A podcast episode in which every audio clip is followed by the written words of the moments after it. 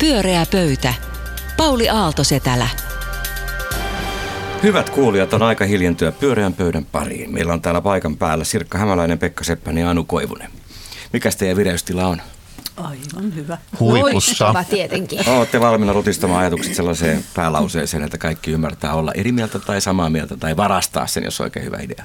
Kyllä. Erinomaista. Ensimmäinen kysymys, tämmöinen aika helppo, kevyt, on se, että nythän on meillä semmoinen missio tässä ohjelmassa, että meitä kiinnostaa kaikki tämmöinen tasavaltalaisuus ja demokraattisuus ja tämän, tämän tyyppinen niin kuin vaalitoiminta yhteiskunnan ytimessä tämmöisessä hybridivaltiossa, kun eletään. Niin nyt kysynkin teiltä Yhdysvaltain presidentinvaaleista, jotka ovat ihan kohta, nimittäin vuoden kuluttua 3. marraskuuta 2020. Eh, on aika ruveta niistä kiihkoilemaan. Eh, niin, niin ajattelinkin kysyä teiltä, en kuka voittaa, koska sehän on aika niin kuin epätodennäköistä, että me sen tässä kohtaa pystyisimme arvaamaan, vaan että kuka olisi suosikkiehdokkaanne ja miksi? Lyhyet vastaukset, olkaa hyvä. Sirkka. No ainakin aika selkeä, kuka ei ole suosikki, eli nykyinen ei mitenkään ole suosikko. Mutta demokraatteissahan on hirveän on valtava määrä näitä, eikä varmaan republikaaneista tule mitään va- vastaehdokkaita. Mutta Ei tiedä on, vielä. Joo, mutta ei mitään vakavaa. En, en usko, että pärjää. Mutta siellä on tämä Kamala Harris ja Joe, Joe, Joe Biden, Mm. Niin se, ne kuulostaa molemmat hyvin, hyvin järkeviltä, jompikumpi niistä. Sanders minusta, jo- joka on ollut aika vahvoilla, niin ku, kuulostaa liian vasemmalle siellä. Ja ka- kaksi jako on muutenkin jo tosi paha. Demokraateilla on sellainen mun näköinen ehdokas Elizabeth Warren, enti, professori, e- ex-opettaja, kampanjoi koulutusteemoilla, hyvä Instagramissa, tykkää kansalaisyhteiskunnasta. Kannatan. On muuten vahva ehdokas, hyvät perustelut. Joo. Pekka. No siellä on Tätä myös mun näköinen. vai? Siellä on myös mun näköinen ehdokas, mutta ensin mä oon kyllä sitä mieltä, että Ai kyllä Bernie Sanders. Donald Trumpille pitäisi toisaalta antaa, se olisi reilu antaa hänelle uusi mahdollisuus, Toi- hän voisi näyttää. Korja, Voisi korjata. Mutta tota, kyllä mä oon vähän Sirkan linjoilla, että, että mun, mun kyllä toiveeni ja suosikkini toistaiseksi on Kamala Harris, eli Kamala Harris, että hän on tota, nimenomaan saattaisi yhdistää porukkaa, että ei ole ihan äärilaidoilta ja, ja hän on maahanmuuttajataustainen, hän on suurimmasta tai ainakin hienoimmasta osavaltiosta Kaliforniasta. Mm-hmm. Kaikin puolin vaikuttaa järki-ihmisiltä ja ikäkin on sellainen, että hän jaksaisi tätä, tätä. Hän on jopa minua nuorempi. Hän jaksaisi tätä vaativaa tehtävää varmasti hoitaa hyvin. Hyvät perustelut. Hän, hän on myös hyvä. Instagramissa. Se, toi on uusi hyvä mittari muuten tämä sosiaalisen median osaaminen Instagramissa, mutta jäämme seuraamaan kirjaan, yleensä palaamme näin. Sirkka, millä me lähdetään, lähdetään niin oikeasti liikkeelle, mikä on pääteema? Niin, tai siis minun teemani olisi tämä, tämä tuota Sitran nimitysprosessi, jossa, jossa oli vastakkain äh, Jyrki Katainen ja, ja Markku Vilenius viimeisessä vaiheessa. Ja siitä tuli, nousi jälleen kerran. Meillä on aika usein ollut tätä keskustelua poliittisista nimityksistä. Sitrahan on, on tota eduskunnan alainen, mutta tämmöinen riippumaton rahasto, jossa ylijohtaja, tai siis yli, yli asiamies, joka vastaa toimitusjohtajaa, niin johtaa tätä noin parin sadan hengen, vähän päälle parin sadan hengen, hengen organisaatio vastaa sen rahoituksesta ja, ja rahojen hoidosta, joka on noin 800 miljoonaa se, se mi- va- mitä niillä Ei se- ihan mitätön potti Ei mitätön oikeastaan. ollenkaan. Se ei saa julkista to- valtion tukea suoranaista tai siis valtion rahoitusta. Ja sitten nimenomaan vastaa yhteydenpidosta tämmöisen hyvinvointi, tulevaisuuden hyvinvoinnin kehittämisen ideoiden kannalta, niiden so- toteuttamisesta. Ja tässä oli tosiaan kaksi, oli politiikkopohjainen ja, ja sitten asiantuntijapohjainen. Vilenius yliopiston professori 20 vuotta, tai 15 vuotta professorina ja tulevaisuustutkija. Ja Jyrki Katainen, joka on ollut pääministeri Komissaari. pari vuotta, valtiovarainministeri ja komissaari viisi vuotta. Ja siitä syntyy tämä kova keskustelu, että onko, onko tämä poliittinen nimitys. Mä itse olen sitä mieltä, että ensinnäkin nimitystä ei pitäisi hoitaa. Tämmöisessä tapauksessahan siellä on hallitus, joka on aika asiantuntijapainotteinen, sitten hallintoneuvosto, joka on Suomen Pankin pankkivaltuusto, ja jossa on kaikki eduskunnan puolueet, pää, pääpuolueet edustettu. Minusta nimitys tehdään väärässä paikassa, kun se tehdään hallintoneuvostossa. Se pitäisi tehdä hallituksessa, niin kuin kaikissa muissakin instituutioissa. Ja tässä pitää kyllä katsoa sitten, että myös poliitikoilla on mahdollisuus, jos he ovat pätevöityneet johtajiksi, koska tässä on nimenomaan kysymys johtamisesta. Vähän kätket vielä omaa näkemystäsi siis No kyllä mä, poikkeus. mun mielestä siinä, siis hallitus ehdotti Jyrki Kataista ja mun mielestä silloin se, se oli, niin, olisi pitänyt sillä ratkaista ja, ja silloin se on, siellä on harkittu, minkälaista johtajuutta tarvitaan, minkälaista verkostoa ja suhdetoimintaa. No mitäs professori Koivunen tähän sanoo? no siis varmaan mä on helppo olla tuosta niinku periaatteesta samaa mieltä Totta. tästä prosessista, mutta, mutta et siis mä ajattelen, että siellähän on Sitra-hallituksessa lehtitietojen mukaan on ollut siis kolme, valtiosihteeri Martti Hetemäki, kansliapäälliköt Jari Gustafsson te, työ- ja elinkeinoministeriöstä ja Anita Lehikoinen opetus- ja kulttuuriministeriöstä. Tätä, Kirsi Sormunen ulkopuolinen. Joo. Niin, koska sitten on ollut Vilenius yhtenä hakijana ja nykyinen yliasiamies, jotka on jäävänneet itsensä. Jo. Että toisaalta sitten voi ajatella, että ne päättäjät on sitten todella niin kuin hallituksen sisältä. Että, että musta tästä voi hyvin keskustella, että mikä se on se oikea paikka tämä päätös tehdä, mutta mua itse asiassa kiinnostaa tässä eniten tämä perustelu, joka tämä on, perustuu kaikki lehtitietoihin, mutta kun todettiin, että hallituksen perustelumuistion mukaan Katainen ja Vilenius olivat tasa-vahvoja, mutta he erosivat sen suhteen, mikä on laaja-alainen ymmärrys yhteiskunnan eri sektoreiden toiminnasta ja kehityssuunnista sekä näkemyksellisyys kansainvälisiin pitkän aikavälin haasteisiin. Mua todella kiinnostaisi tietää, että mikä se oli se näkemysero. Tämä olisi musta etusivun uutinen. Totta. No. Se kuulostaa vähän niin poliitikolle räätälöidyltä Ehkä siinä kuitenkin verkostoissa on aikamoinen ero. Niin, mutta kun sanotaan... Joo, kun ne perustelut on aika Tämä on perustelumuistio, että jos on erilainen näkemys mm. tulevaisuudesta, niin kyllähän se nyt pitäisi kaivaa esille, näkemys? kuulkaa media. Oikein Please. hyvä vinkki. Niin, Pekka. siis se tarkoittaa, tai he tarkoittaa, että, että, että siis Kataisella on suurempi näky, näkemyksellisyys kansainvälisiin pitkän aikavälin haasteisiin. Onhan se tietysti aika on, kova ko- tulevaisuuden tutkija vastaan. Pärjää Joo, tässä kisassa. Toisaalta, jos on viisi vuotta komissaarina, niin kyllä ihan väkisin kohtaa niitä. Niin kai tässä on kaksi eri asiaa, että on, niin se on. poliittinen virkailimus, kun kuitenkin poliitikot mm. päättää. Joo. Ja sitten se, voiko poliitikko olla pätevä johonkin virkaan. Totta Joo. kai voi. Kyllähän tämä nyt kieltämättä tämä kaikki todistusaineisto viittaa siihen, että tämä on poliittinen virkanimitys, vaikka on hyvin mahdollista, että saatiin mahdollisimman pätevä mm. valinta, mutta silti tämä haiskahtaa. Mutta tämä mua kiinnitti huomiota se, että hallintoneuvostossa nämä meni niin kuin nämä äänet julkisuudessa olleiden tavalla, tietojen mukaan sillä tavalla, että ensinnäkin kaikkien puoli, ne puolet, joista oli useampi edustaja, he pysyivät kaikki samassa blogissa, mm. että tämmöistä yksityisajattelua, jossa jossa tota, olisi sitten mietitty näiden henkilökohtaisia ominaisuuksia, niin ainakaan tämä ei kerro, että mm. sitä olisi, joskaan ei todista myöskään päinvastasta. Mutta sitten jännä, että nämä vanhat mandaatteja toisille jakaneet, historiassamme jakaneet puolueet, demarit, keskusta ja kokoomus olivat sitten tämän poliitikko-vaihtoehdon puolella, niin tämä asetelma kyllä herättää tämän ikävän, ikävän haiskahduksen tästä tästä poliittisesta nimityksestä. Mutta sitten pitää mun mielestä kysyä myös, ovatko poliittiset nimitykset jollain tavalla vääriä – Mm. Eivät kaikissa tapauksissa. Eikö ne ole vähentynyt niin, kuitenkin Onhan meillä Olli Rehn, häntä voitaisiin pitää. Erkki Liikanen oli aikoinaan erittäin hyviä keskuspankin pääjohtajia molemmat. Että monia muita nimityksiä. Että, musta, musta ei, ei, niin, niin. No, se ehkä. ehkä Nyt rupesi naurattaa liikaa. Mutta siis musta oli kauhean kiinnostavaa. Liikaa, ei kai sulla naurattanut Liikanen ja Rehn. Ei tietenkään. Ei, ei, Maaherrat oli ehkä se raja. Tuota, Mutta mutta siis musta oli kauhean kiinnostavaa, musta oli, musta oli positiivista, että tästä syntyy keskustelua, koska Sitrahan on tärkeä taho. Sitra tuottaa niin kuin malleja ja, ja, ja monet niin kuin hallitusohjelmien alkuaihiot löytyy Sitran muistioista. Eli se on selvästi niin kuin erittäin tärkeä kanava, niin kyllähän tästä pitää keskustella. Ei tämä ole mikään sellainen niin kuin mu- muodollisuus. Se, mikä minusta tässä oli hyvä, että tästä keskustellaan, mutta se, mikä oli ikävä piirre, että, että asianomainen itse, eli että, että Vilenius itse niin kuin nosti siitä semmoisen keskustelun ja antoi niin kuin itse sen kuvan, että hän olisi väistämättä, hänen nappinsa oli, oli, olisivat riittäneet paremmin. Ja, ja tuota, Oliko hän liian rehellinen? Tuossa on niin, ihan ymmärrettävä ajatus. Niin, Ei, kun mä sanoisin, että siinä on vähän sitten semmoinen myös, että mikä on se tehtävä, johon, johon tulee. Että kyllähän se kokemus, joka, joka Kataisella on johtamisesta, mm. ihan väkisin on toisenlainen kuin, kuin Vileniuksen, paljon pienempi ja vaikka siinä on laaja-alaisuutta kuinka siinä eteenpäin katsomisessa, niin se yhteiskunnallinen kontaktipinta ja, ja ne vaikutusmahdollisuudet, koska siinä on kysymys vaikuttamisesta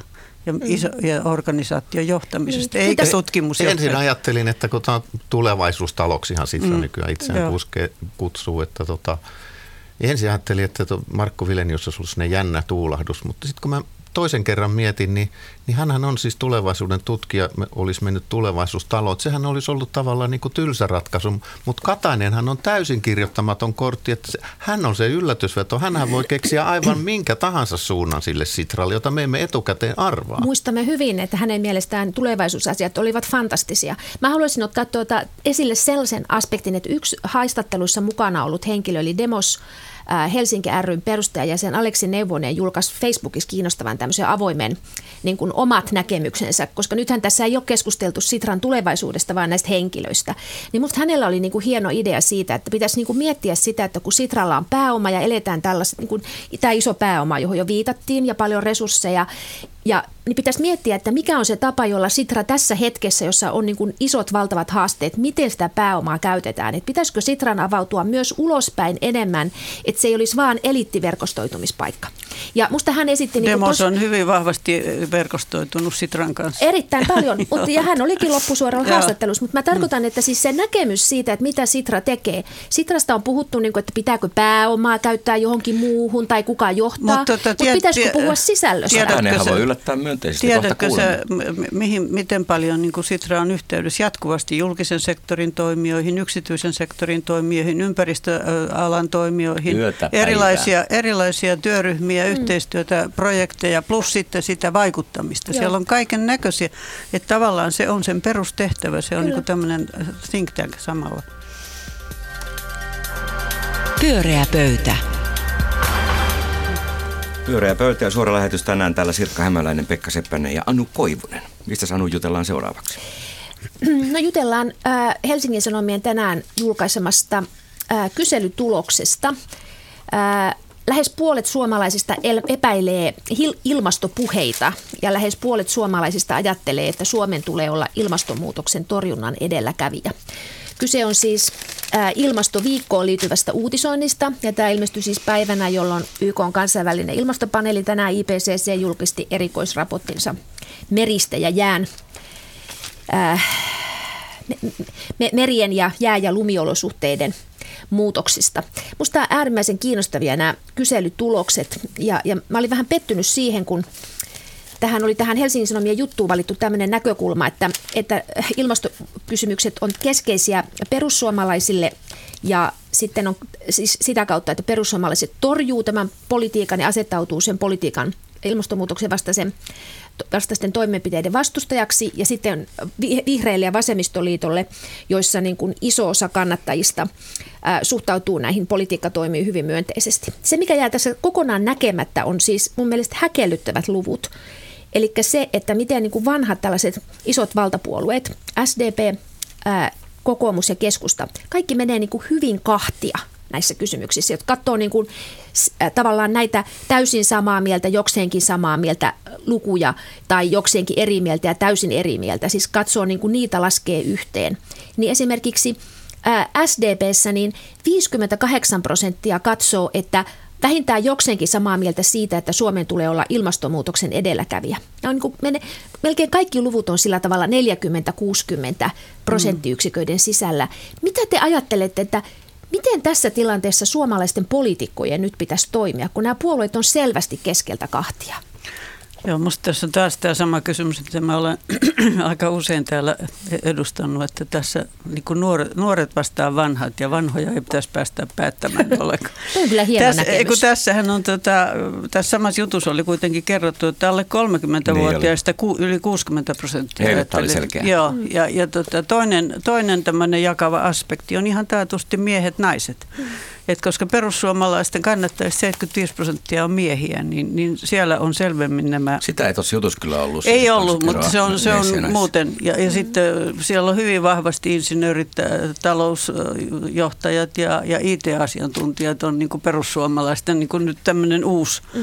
uusi alue. Ja, ja se kuvaa mun mielestä semmoista teknokraattista, tähän päivään keskittyvää, kapea-alasta, ei kovin, kovin Anu kysyi, että mitä näiden puolueiden pitäisi tehdä. Joo, mun mielestä pu- puolueet on niin kuin vähän väärillä asioilla. Puolueen jako eikä vastaa enää sitä jakoa, mikä ihmisten ajatuksissa. Minustahan tuo kertoo vain siitä, että nämä on yleispuolueita, että se on katto on korkealla, sinne mahtuu kaikenlaista väkeä monissa asioissa niin kuin vastakkaisiakin.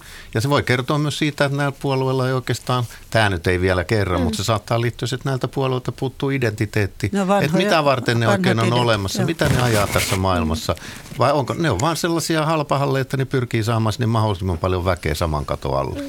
Mutta eikö tämä nyt ole selvä, siis jos ajattelee tuota, presidentti Niinistö puhui YKssa ja just Aika niin kuin, hyvin puhukin. Erittäin Joo. hyvin puhu sanoo, että, niin kuin, että ei pitäisi olla vaan nyt tässä seurailijoita, tämän äh, taistelun seurailijoita, vaan tarvitaan johtajia. Niin tässä nyt kun on niin kuin, samanaikaisesti tätä kaipuuta vahvaa johtajuutta, niin kyllähän tässä nyt niin kuin historian kirjoihin tullaan merkitsemään, että minkälaisia johtajia näillä puolueilla oli tässä ajassa. Miten nämä puolueet tässä ajassa toimi tässä tilanteessa? Voisiko yksi olla, että vihreät ja perussuomalaiset on vähän ominutta ilmastoteema myöskin, että näiden ei muiden ei tarvitse ottaa siihen. Niin, se on osa heidän identiteettiä. Mutta vihreissä on nuoria paljon enemmän. Kyllä mä väitän, että se on tämmöinen mm, ikä, niin kuin sukupuoli. ikäkysymys, sukupuolikysymys ja, ja katsotaan niin kuin tulevaisuutta, lasten tulevaisuutta. Anu ihmetteli, että millaisia johtajia Mm. Meillä on, mä ihmettelen, että millaisia johdettavia meillä on, siis joilta on kysytty mm. nämä kysymykset, että että täällä ollaan hyvin vahvasti tämän, sitä mieltä, että Suomen tulee olla ilmastonmuutoksen edelläkävijä. Mm. Mutta sitten kun kysytään, että oletko niin valmis tinkimään mm. omasta elintasosta, niin, niin nää, se, eipä siihen sitten sit olla lainkaan niin valmiita, että pitäisi itse jossain tavalla tinkeä. Ja hämmästyttävintä esimerkiksi on, hämmästyttävää on esimerkiksi vihreiden äänestäjistä vain 24 prosenttia, eli joka neljäs on täysin samaa mieltä siitä, Mut että on valmis jokseenkin samaa mieltä. No, aika täysin sama. samaa mieltä. Joo. Että ei, kun on se ihan hyvä vahvasti siihen, joo, että joo. ei suomalaiset, suomalaisetkaan ole valmiita joo. tinkimään siitä niin kuin haloo, itseltään. 43 prosenttia keskustalaisista, 44 prosenttia kokoomuslaisista, 56 prosenttia demareista, 81 prosenttia vihreistä. Siis nämähän on todella isoja nämä luvut, jotka on jokseenkin valmis. Musta ne on niin kuin isoja prosenttia. Jokseenkin valmis tinkimään yhden pennin verran. Se ei musta Joo. ole vielä mitään. Mä se, katsoisin tässä, musta... että on täysin samaa mieltä, on musta tässä paljon olennaisempi. Mutta se mikä tässä on mielenkiintoista, että sosiaalidemokraatti, vaikka se on kaikkein ikärakenne siinä on kaikkein vanhimpia. Niin. Siis taitaa olla kaikkein ikääntynein puolue Kyllä. tietyllä tavalla. On, Niin se on näin vahvasti kuitenkin niin kuin ympäristöasioiden mm. puolesta. Siitä no silloinhan tämä teidän ikäjakauma ei pidä paikkaa. Mutta se, se, sosiaalidemokraattien kohdalla on, onhan siinä, siis onhan se kuitenkin puolet vastustaa suurin piirtein, mutta että, että se, se mä poikkeaa nyt, selvästi. Mä näistä. nyt haukun suomalaiset tässä vielä uudesta Ole kulmasta, siis meidän kuuntelijoista varmaan sitten osa saattaa loukkaantua ja aiheestakin loukkaantua, mutta tota, kun mä katson näitä täysin samaa mieltä, mun mielestä tämmöset, nämä on niitä kysymyksiä, että on, olen nyt vähän samaa mieltä, niin näissä, tässä asiassa semmoinen ei oikein riitä. Mutta paljon vahvemmin suomalaiset on sitä mieltä, että monia ilmastonmuutoksen vaikutuksia liioitellaan julkisuudessa, kuin että olisivat valmiita tinkimään. Mm. Siis tämä näyttää siltä, että suomalaisten mielestä puhutaan ihan liikaa ja liioitellaan ilmastonmuutosongelmia. Tämä on mun mielestä suorastaan huolestuttavan mm. näköistä, mutta tämä ei ole mikään suuri yllätys, mutta on täysin selvää, että eihän tämmöiset ihmiset, ja suomalaiset on varmaan tässä vielä niin kuin parhaimmistoa ilmastonmuutoksen mm. vastustamisessa, niin tämä ihmiskunta ei tule saamaan mitään erityisen suurta aikaa. Mutta nämä tutkimukset on samanlaisia kuin aiemmat. Eikö mm. tulokset ole suurin piirtein niin, sama? No siis il- ilmastobarometri viime niin. keväänä, jossa on iso joukko toteuttajia, mm. se on niin kuin la- paljon laajempi kysely, niin, niin ne on ihan linjassa sama, sama, että se on muuttunut ja se muuttuu ja siinä on tietynlaista sellaista vääjäämättömyyttä siinä muutoksessa, mutta se on aivan liian hidas. Tietysti kun me, mä Tästä tarvitaan poliittista johtajuutta, niin, joka mä, mä niin, ne isot päätökset on mm, poliitikkojen politi-. Totta kai, ja mä oon sillä lailla Pekka sun kanssa samaa mieltä, että, että onhan tässä niinku sellainen kauhea riski, että jos niinku puolueet viherpesee omaa retoriikkansa ja mitään toimenpiteitä ei tehdä, niin kuin sitä johtajuutta ei oteta, niin siihen tulee sellainen, niinku, että ei se sitten niin vaarallista olekaan. Että siis mitkä, mikään uutinen enää niinku merenpinnan noususta ei enää niinku tunnu miltään.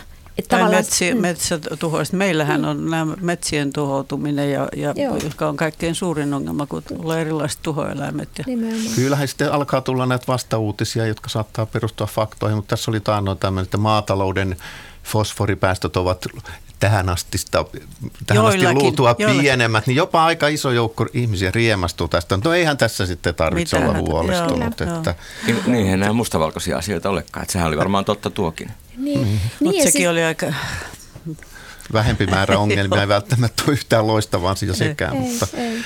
mutta että kyllä tämä aika synkältä näyttää, jos, jos oikeasti kuvitellaan, että ihmiset haluaisivat aktiivisesti ihan oikeasti toimia ja olla valmiita tinkimään jostain. Ja Ja tässäkin sitten- on vielä ne, että ihmiset sanovat olevansa valmiita tinkimään. Mm. Sitten vielä kun tulisi se tosi tilanne, että pitäisi tinkiä, niin kyllä tämä aika, aika tuota selvältä peliltä näyttää, että Eikä näytä. tänne Mielestäni hukutaan. hurjan paljon tärkeämpi vielä, että osattaisiin yhdistää nämä, mitä kaikkea tästä ympäristötuhoutumisesta voi tulla muita seurauksia mm. kuin vain lämpötilan nousu Joo, tai vähemmän lyhyemmät kyllä. talvet meillä, koska siihen tulee kaikki nämä maahanmuutto-ongelmat ja muut, koska muualla maailmassa tapahtuu valtavia muutoksia, jotka sitten aiheuttaa seurannaisia. Pyöreä pöytä.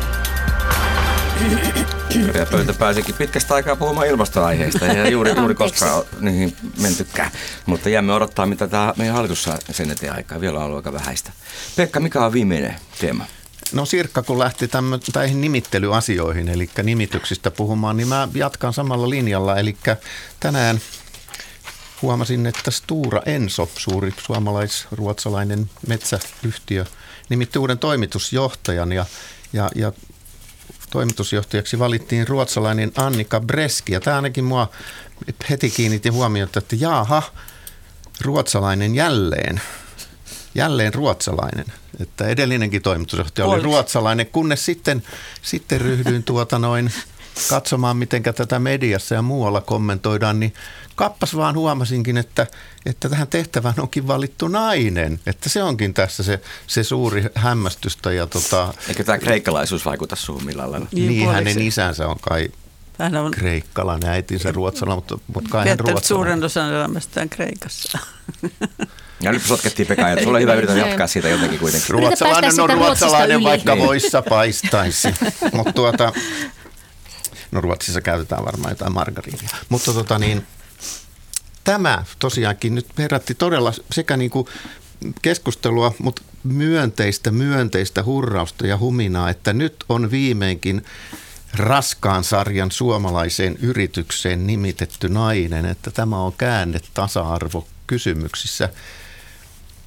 Jäin vähän miettimään, että onkohan, mutta koska tässä nyt on todellakin kaksi ihmistä mukana keskustelemassa, jotka tuntevat nämä asiat paremmin kuin minä, niin miten on? Onko tämä nyt merkittävä Siellä on askel? muuten suomalainen hallituksen puheenjohtaja Jorma Elomaa, joka on teke, ollut tekemässä tätä.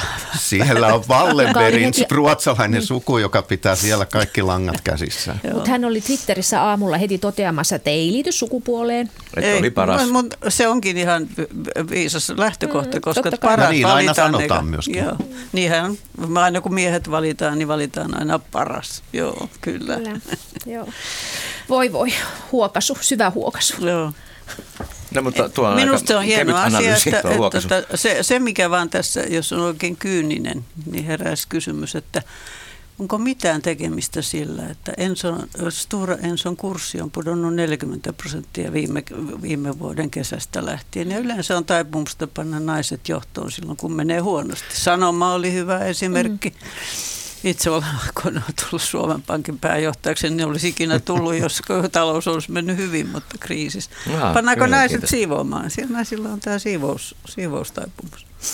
Olisiko Jos haluaisi olla oikein kyyninen. puolueiden puheenjohtajiksi pannaan nyt, kun politiikka on muodissa, niin pannaan naiset. Keskustapuolella menee huonosti, niin pannaan sinne nainen. Mutta onko tämä nyt, onko tämä nyt joku merkittävä askel oikeasti tasa-arvon tiellä?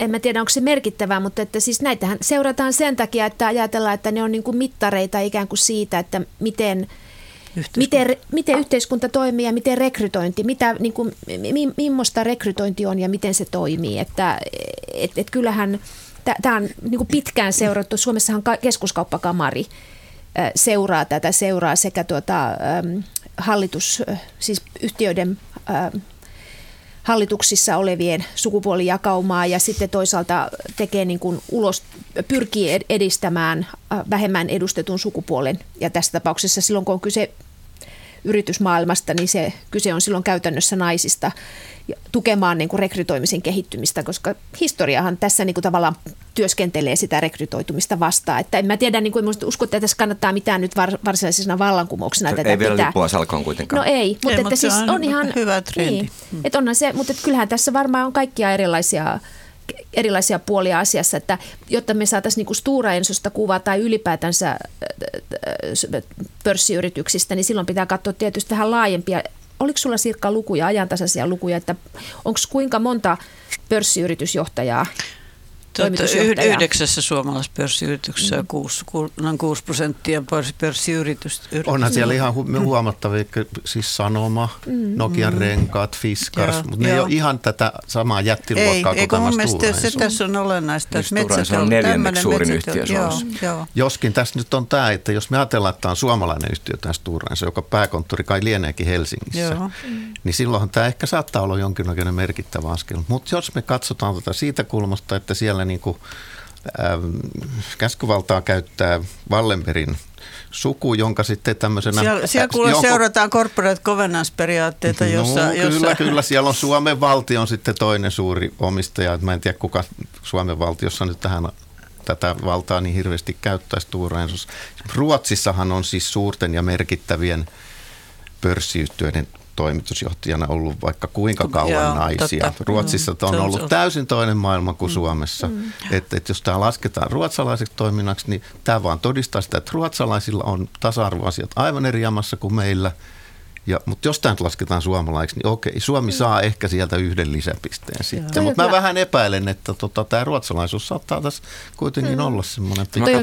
Vahva. Että UPM, joka on sitten seuraavaksi suuri, viidenneksi suurin iso vientiyritys Suomessa, niin sielläkin on paperibisneksestä vastaan Joo, nainen, tämmöinen Anu Aholla.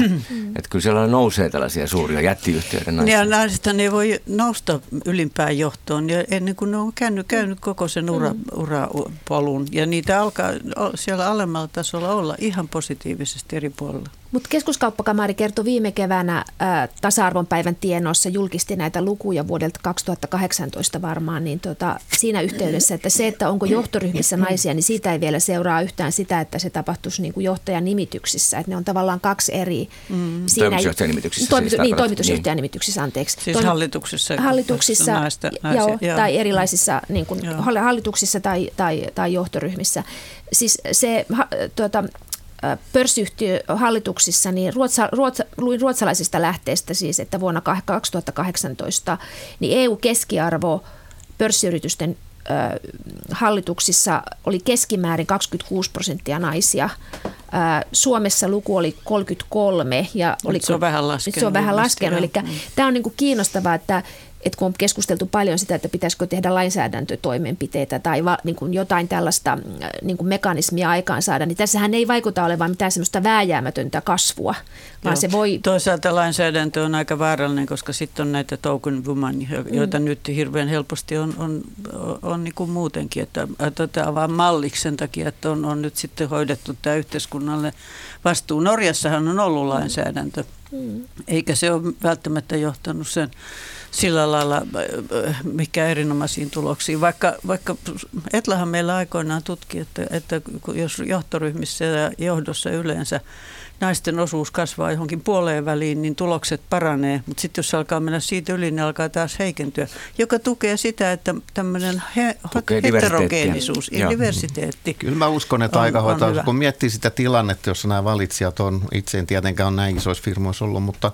niissä, missä on hallituksen puheenjohtajana tai hallitukset muuten ollut valitsemassa vetäjää, niin kyllä se nyt vaan niin on, että, että jokainen ihan itsesuojeluvaistonkin takia haluaa siihen mahdollisimman hyvän hyvä, ihmisen, jo. jotta se, se lopputulos olisi hyvä. Mm. Et, et, kyllä mun on vaikea uskoa, että missään oikeasti sit mietittäisiin, että valitsen nyt miehen, koska me haluan miehen. Ellei sitten ole väärä maailmankuva, jota voi vielä olla jonkin verran. Mutta se tarjonta ja kontaktit. Nähnyt. Joo, ja osaamisen ei, ta- tunnistaminen. Niin, nimenomaan. Ja ne verkostot mm. ja yhteydet. Ja mm. sitten myös yksi hyvin tärkeä on se, että naiset uskaltautuu hakemaan semmoisiin tehtäviin. Kyllä. Ja se on itseluottamuskysymys. Alhaalta, valintoja tehdään alhaalta, alhaalta lähtien, lähtien koko ajan, että sieltä nimenomaan. ammentuu sitä Mutta porukkaa. Ajatelkaapa, että siis ne, Ranskassa on korkein EU-maiden luku 46 prosenttia ja Virossa alhaisin 7 prosenttia. Mieletön haarukka.